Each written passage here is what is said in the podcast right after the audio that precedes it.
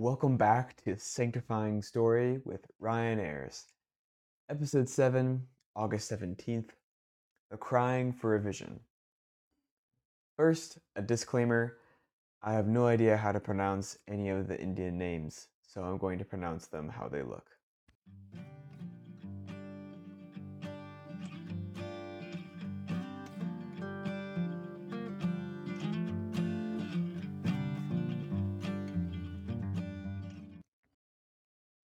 Introduction In all of Walter Wangerin Jr.'s books, he practices a very particular writing method.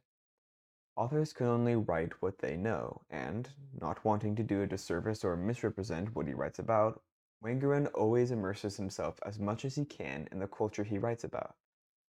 This is especially true when, in order to write about the myths of the North American Lakota tribe, he spent a week experiencing and participating in their festivals.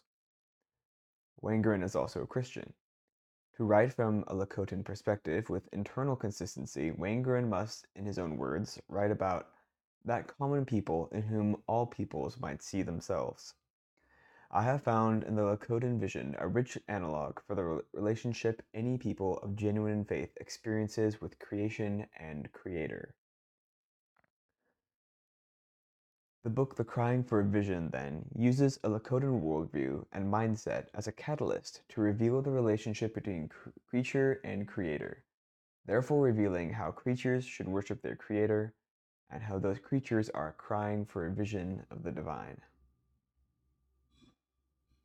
Section 1 Wasknamani Wasknamani is the hero of the story, and his mother disappeared and his father is unknown. This means he does not know who he is, but more specifically, it means he does not know what he is for.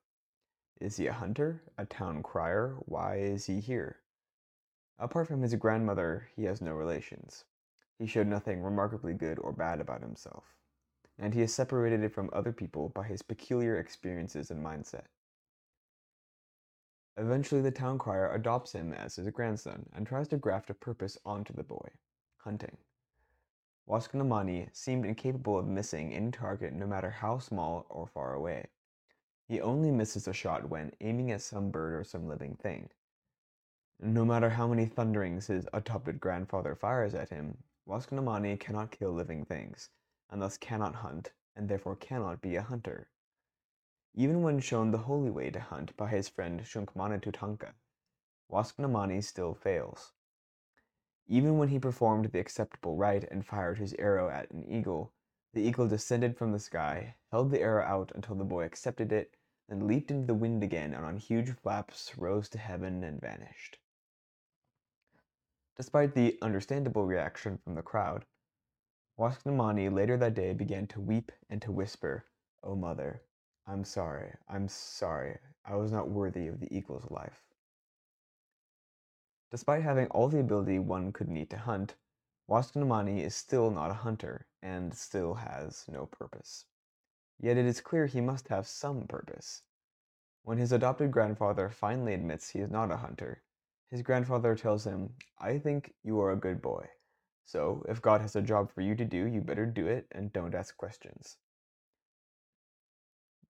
Also, near the end, when all people are starved near to death and the four footeds have disappeared because of Fire Thunder's sin, talk about that later, his grandmother tells Wasknamani plainly If you choose a willing sacrifice, if one person should die in the place of the people, then they all might have the benefit. The people might live. To the extent that love is true, it truly suffers.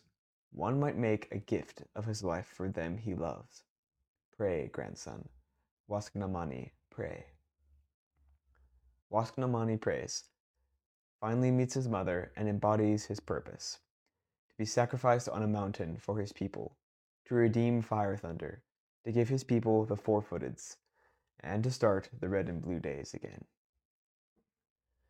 But Wasknamani is not the only creature whose purpose is to give his life for the other creatures.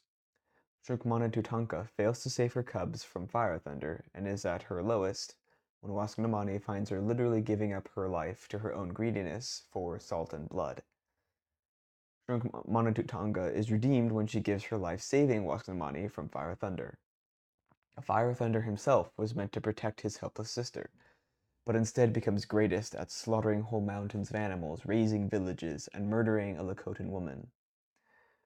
While he slaughters, his sister is raped and dies from the resulting childbirth. Yet Fire Thunder is also redeemed in the end and must care for his sister's baby and Wasknamani's grandmother.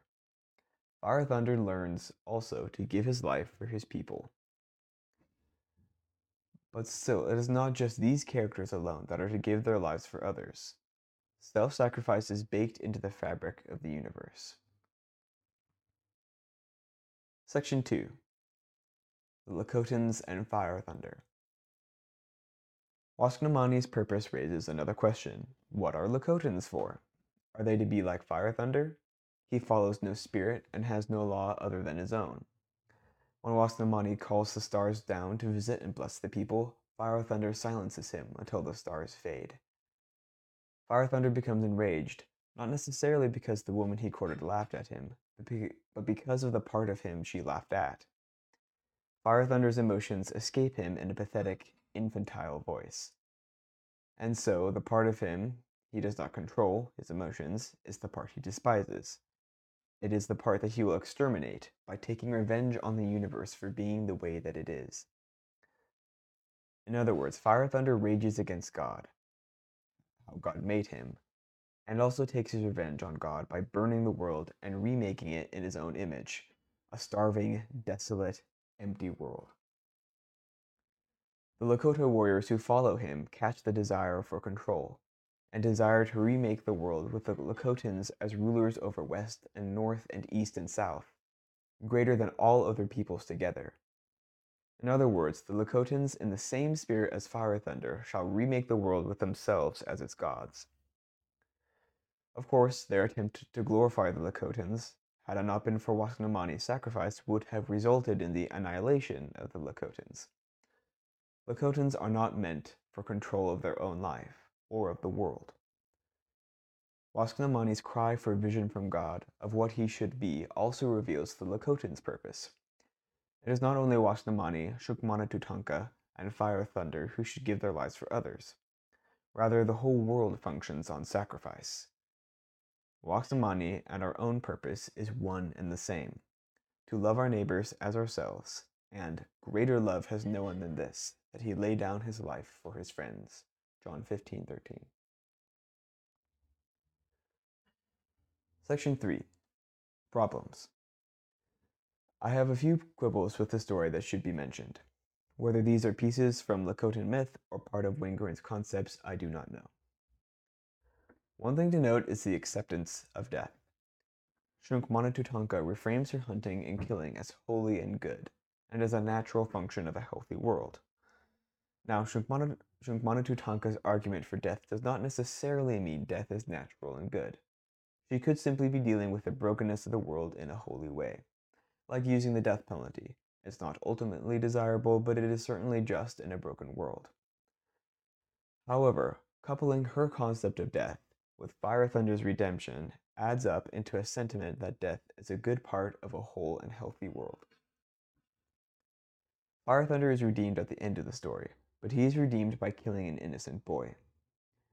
Uh, of course, he killed him in an act of humility and submission, and of course, a sacrifice had to be made to save the world.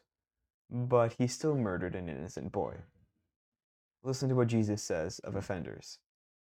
Then he then said he unto the disciples, It is impossible but that offenses will come, but woe unto him through whom they come. It were better for him that a millstone were hanged about his neck, and he cast into the sea, than that he should offend one of these little ones. Just because the sacrifice was necessary does not take the blame away from the sacrificer. Fire Thunder is still guilty of Wasknamani's death, just as the Jews were still guilty of Jesus' death. So yes, Wasknamani is a glorious Jesus figure. And yes, the redemption of Fire Thunder after all his sin is a glorious gospel figure. But death is not treated as ultimately unnatural, and as a result, Fire Thunder's means of redemption runs awry of its intent. Through Wasknamani's character, Wangerin addresses directly the prevalent postmodern sentiment of not belonging, that feeling of mean- meaninglessness, of purposelessness, of not knowing what you're for or why you're here. Titling the book The Crying for Vision, the desire for both purpose and divine revelation are intertwined. Waskanamani longs for revelation from God to, to know what he's for, while Fire Thunder rages to extinguish all divine revelation because he loathes his own repulsive qualities and must try and conform the world and himself to his own desires. However, after crying out for an answer to prayer, Waskamani receives a solution. Waskamani is shown that his purpose, like every human's purpose, is to die. You can die in agony like the white wolf from trying to recreate the world how you want, or you can die by submitting to God by giving your life for your loved ones. Both ways lead to a death. But while one death begets more death and destruction, the other death brings forth life. Most assuredly I say to you, unless a grain of wheat falls into the ground and dies, it remains alone. But if it dies, it produces much grain. John 12:24. Worship results in action, and that action is our sacrifice for others. But we do not just worship because we're told to and God is bigger than us. We worship we worship because it is what we are made for.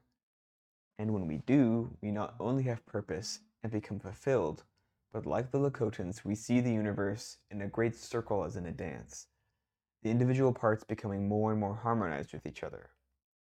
By self sacrifice, the world becomes more sanctified and grows a little less broken and a little more redeemed.